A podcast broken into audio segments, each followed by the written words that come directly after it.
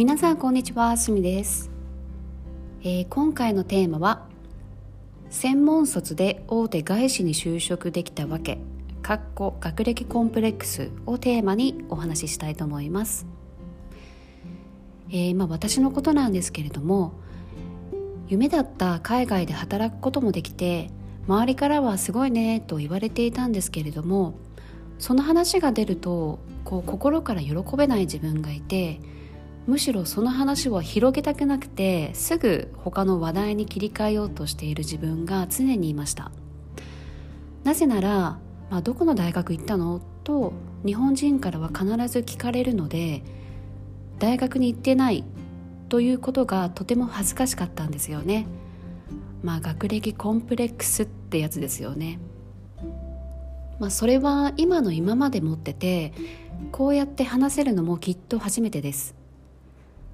そもそもなぜ大学に行っていないのに大手外資に就職できたかというと、私が働いていた会社は男女、年齢、経験歴数関係なくキャリアアップをしてくれる会社だったからです。なので専門学校卒でアルバイトを探していた私は、自分の好きな職種、そして内部昇格をしてくれる会社ということで、絶対に働きたいと思ってアルバイトからスタートしました。とにかく私は大学に行っていないし、大学を出てる同僚と比べたら私は容量が悪いと思われてるに違いないと思っていたので、もうひたすら上司から言われることは 100% でやろうという気持ちで働きました。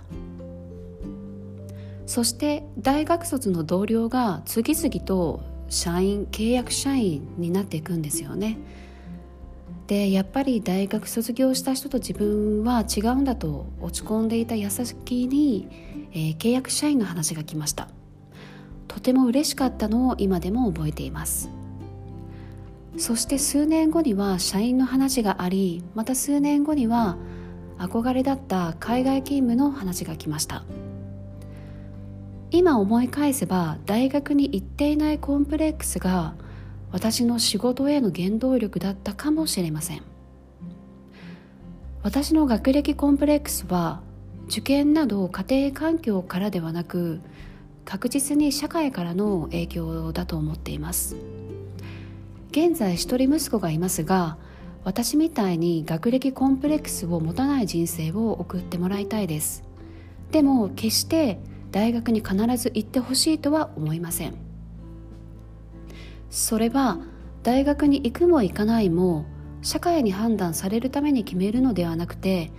自分のやりたいことを見つけられて、そのためにもっと学ぶ必要がある場所が大学なのであれば、大学に行く選択をすればよいし、大学で学ぶ必要がないのであれば、行かなくても良い選択を自分ですれば良いと思うからです。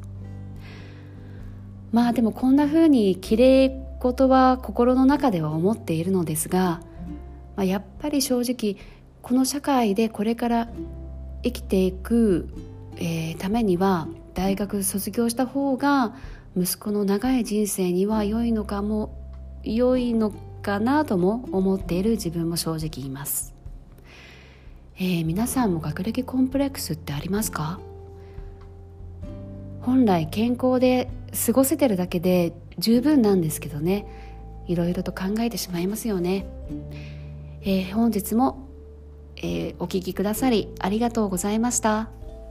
ではさようなら。